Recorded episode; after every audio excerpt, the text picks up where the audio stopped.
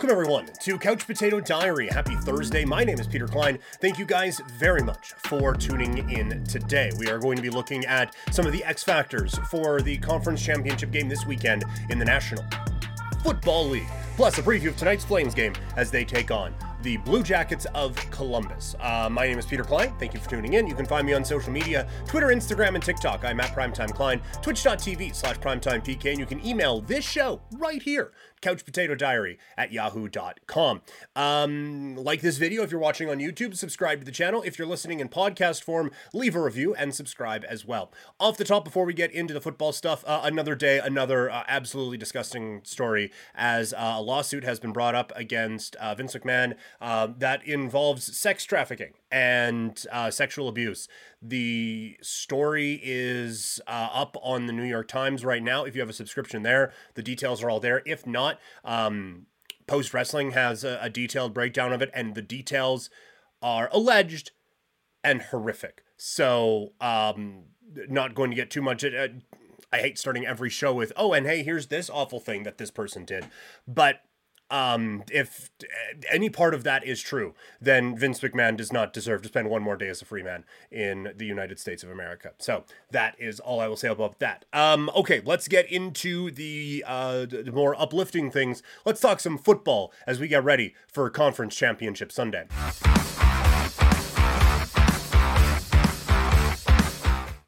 I'm generally pretty okay about like you know what? Football it, it's sundays during regular season we have thursdays and mondays sometimes friday and saturday as well.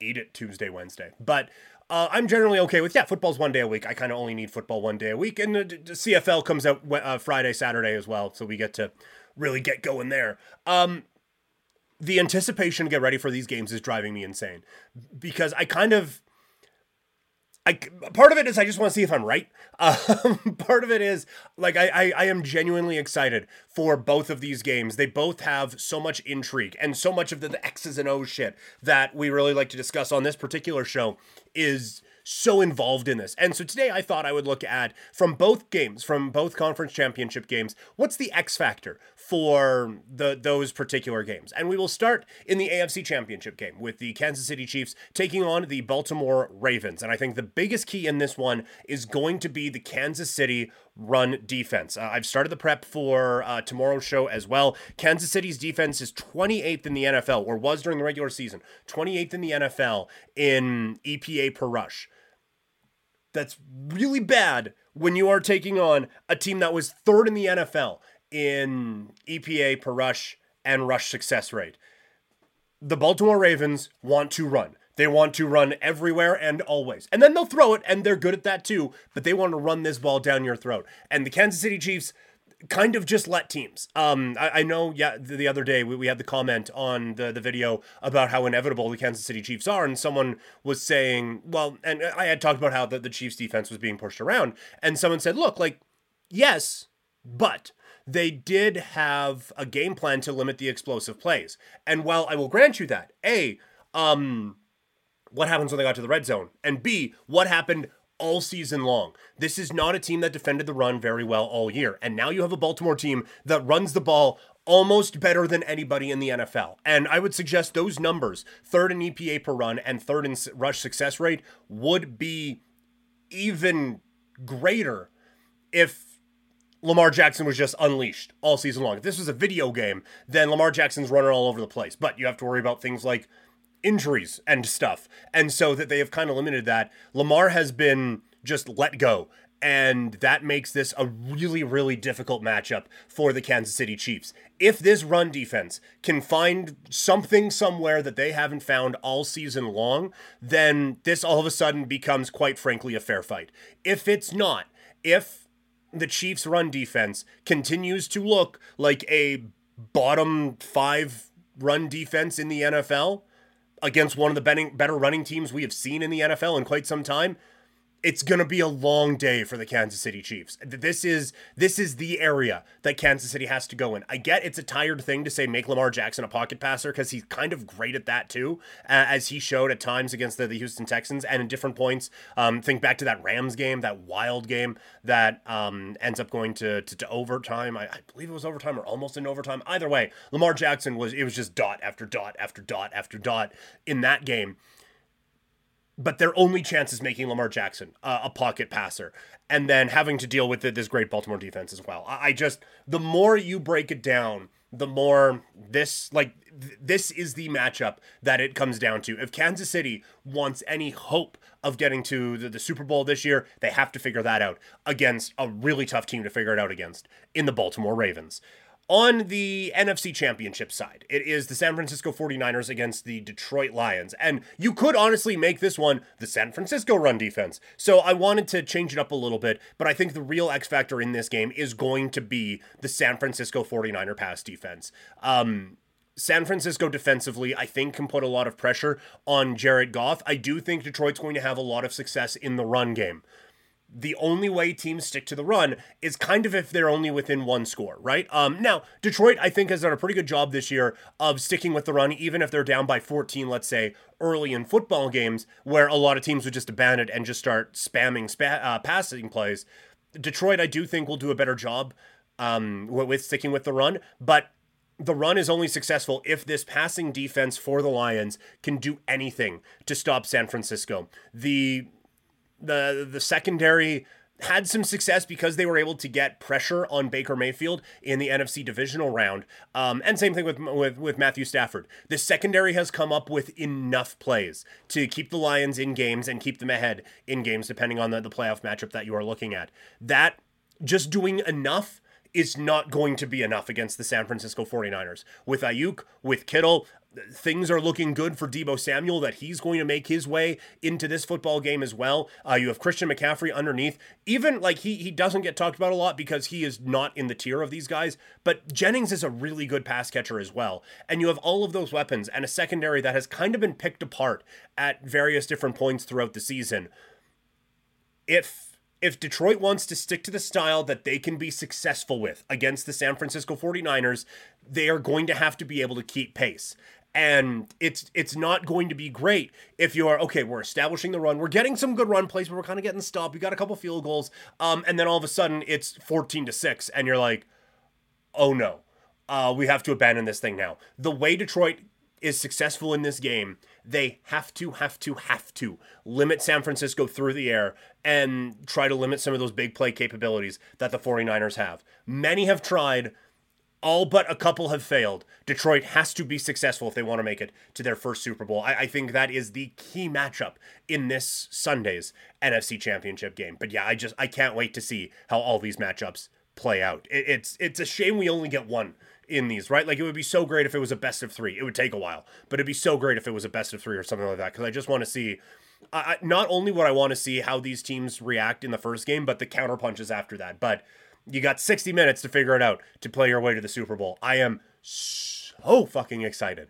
for this games or for these games coming up this weekend. Uh, coaching news in the NFL: the Carolina Panthers hired the offensive coordinator from uh, the Tampa Bay Bucks. I I don't know enough about him. Tampa Bay's offense seemed to do pretty well this most recent season, so good on you. Um, I that is that is the extent of my analysis on that dude whose name I forgot. Um, for the LA Chargers, they bring in Jim Harbaugh, and this is the big ticket that they have been longing for. There is a lot going on with this coaching hire with the, the Chargers. First and foremost is the product on the football field. This team has underachieved for basically the entirety of their franchise, right? Like a couple of uh, years there, they, they had, you know, well, like Dan Fouts and all that, but since then to not get to a Super Bowl with LaDainian Tomlinson and Antonio Gates, um, to to just stumble the way that they have at various times where this division wasn't very good, aside from like maybe the Broncos, um, and now to have Justin Herbert on your team and barely be playing any meaningful games is atrocious. And so, from a football standpoint, they need to get this thing figured out. They need to figure out how to maximize the what appears to be incredible wealth of talent that Justin Herbert has. And they also kind of need to figure out what's going on in the defensive side of things because that was abysmal last season, also. This is, it's not a blank canvas, but it's basically a blank canvas featuring a couple of star players, right? In, in Herbert and Bosa. Um, Khalil Mack will even ball out and Derwin James. Like there are there are pieces on this team that you feel really really good about, but they, they might be losing both wide receivers. Quentin Johnson, who they drafted last year, did not live up to draft expectations at all, which sucks because a couple of guys after him did. Um, that this is there is a lot of pressure Harbaugh that, that Harbaugh is going under, but it is also more than that. It has been commented a number of different times that the LA Chargers basically play 17 road games. They are the second team in LA, and honestly, and th- this isn't just because of the team I cheer for, they're kind of the third team in LA behind the Raiders. Like if the Raiders and, and Chargers just like, hey, like we're we're more popular there. Why are you j- just come to Vegas? We'll go we'll go there. Um and we'll we'll kind of rule the roost because LA is Raider Nation. Need I remind you?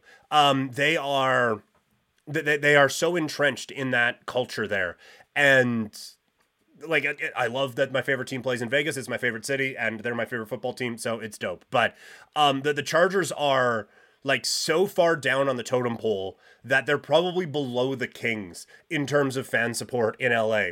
And you think you got like uh, the, the the long flowing haired quarterback who's got this golden arm, but they haven't been able to make any kind of a dent there. Now you have the the Hollywood quarterback and you have the Hollywood coach in Hollywood. This is now the time to try to make up some of that ground and be at least relevant. Try to cultivate a bit of a fan base there. Like the Rams, they got everyone back. Like it was still a little bit like mm, this is kind of 16 home games for these guys too.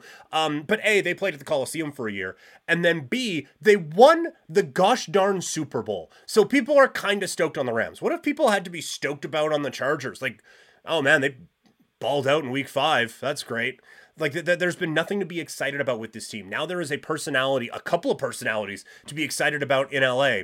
I think they are hoping that they sell some tickets and finally the butts in those seats will be wearing Charger blue instead of Raider silver and black or Bronco orange or name a team uh, because they are they are in desperate need of a spark, pun intended, out in LA.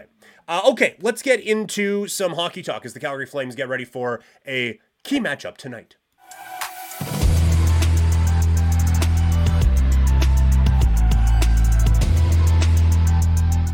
It's the Flames and the Columbus Blue Jackets going down this evening. Uh, this one is over at Scotiabank Saddledome, and it is going to be a really emotional night. Um, Oliver Kylington is going to check back in the lineup, probably, for the first time in basically 20 months, as he has been gone that long with um, dealing with mental health issues. It has been a long road back for him. Um, apparently, he has done all of the work and is now he he has put in some rehab time uh, with the the Calgary Wranglers, and he is now up with the big club. And tonight, he makes his debut or return, I suppose. This is going to be incredibly emotional at the Dome. That um, the the standing ovation for him and Coach Huska has a pretty good sense of these things my boy needs to start right? Like you got to get him out there and on the blue line, number 58. You know, like that, that you got to do the whole thing with him. But the ovation for this kid is going to be incredible. And the, I, I think this is going to be and has the potential to be one of the special nights at Scotiabank Saddledome with Oliver Kylington making his return to the lineup. So hopefully that gives this Flames team a spark because they desperately need it. Um, a couple other roster moves here. Uh, Adam Ruzicka and Nick DeSimone were placed on waivers yesterday. Don't look at my Flame segment from yesterday when I said uh, they, they probably don't lose either guy. They lost both. Uh, Ruzicka goes to Arizona and Nick DeSimone is on his way to the New Jersey Devils. Now, I, I I kind of overdo the reference a lot, but I, I, I say quite a bit. I was on radio during the look. You can't you lose Yanni Ordio to waivers, okay? You just can't lose assets like that for free, and then pass through waivers. Um, and, and didn't turn out to be a whole lot in the National Hockey League. Ruzicka is such a tantalizing prospect, and he is someone who I have kind of been banging the drum for for a little bit leading up to his debut in the NHL because he has everything you would want, right? Like he is big, there is talent there. Um, th- th- there is when when it's on, it is on with this guy. The problem is, as we saw, it's not on a lot with him. It's on sometimes, it's on to start. It's really on to start. He's going to be great to kick things off with Arizona. Um, and look, like the, the, the Coyotes have a pretty good track record of getting waiver claims from the the Flames. See Valimaki, Yuso, but um for for him it is all about consistency. It is all about that consistent effort and that consistent execution. It's one thing to do it for one game that's great. Can you do it for 5 10 15 games in a row? In calgary the answer to that question was no. And so that one with with schwindt coming up and looking just fine in that role um walker duehr has been called back up to the team. He is fine in that role as well. Um, that they're going to get Pospisil back at some point. They're going to get Pelche back. He's starting his um, conditioning assignment with the the Wranglers this weekend. That they have guys who can fill that role. So losing Adam Ruzicka, like yeah, it's it's never good when you lose a player for nothing. But nah.